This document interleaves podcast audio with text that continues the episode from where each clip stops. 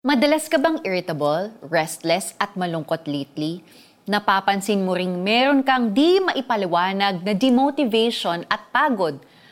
Pwedeng na-experience mo na ang tinatawag na cabin fever. Ito ay mga psychological symptoms na nangyayari sa mga taong hindi makalabas ng bahay at nawawala ng social interaction sa mundo.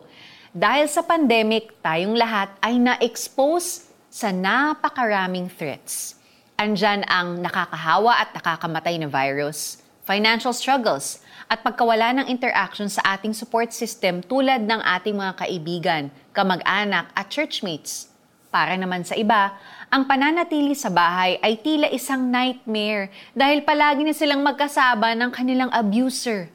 Napakahirap mawala ng escape, outlet at safe place lalo na't kung ito ay nakuha natin mula sa labas, sa ibang tao at mga hobbies kung isolation ang pag-uusapan, makaka-relate si Prophet Elijah. Nagpakalayo-layo noon si Elijah simula nang malaman niyang ipapapatay siya ni Jezebel dahil sa naganap na showdown nilang mga propeta.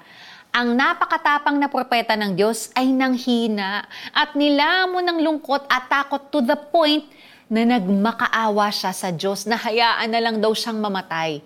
Nevertheless, God still helped Elijah isang anghel ang gumising sa kanya at nagpakain sa kanya, kaya't nanumbalik ang kanyang lakas. Pagkatapos ay nakausap niya ang makapangyarihang Diyos sa Mount Sinai. Itinuro ng pandemya how much we need to have a sense of control.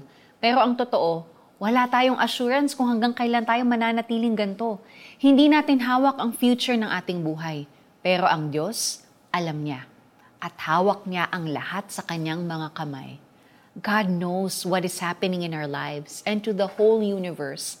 Alam niya na dadating ang mga sitwasyong magpapahina sa atin. Kahit gaano pa tayo ka-isolated, kasama natin ang Diyos. Siya ang tagapag-alalay at tagapagpalakas. Nothing, not even a pandemic can change that. Let's pray. Lord, buksan ninyo ang aking mga mata sa katotohanan Huwag ninyong hayaang matalo ako ng mga worries and fears ko. Mas makapangyarihan kayo sa pandemic. Kayo lamang ang paghuhugutan namin ng lakas.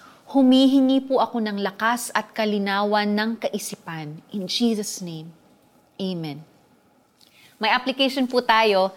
Kabisaduhin at isa puso ang Isaiah chapter 41 verse 10. Makakatulong ito sa iyo sa mga panahong nalulungkot o natatakot ka. Ako'y sa sa iyo. Huwag kang matakot. Ako ang iyong Diyos. Hindi ka dapat mangamba. Palalakasin kita at tutulungan. Iingatan at ililigtas. Isaiah chapter 41 verse 10. Ako po si Sonja Kalit. God bless you and have a great day.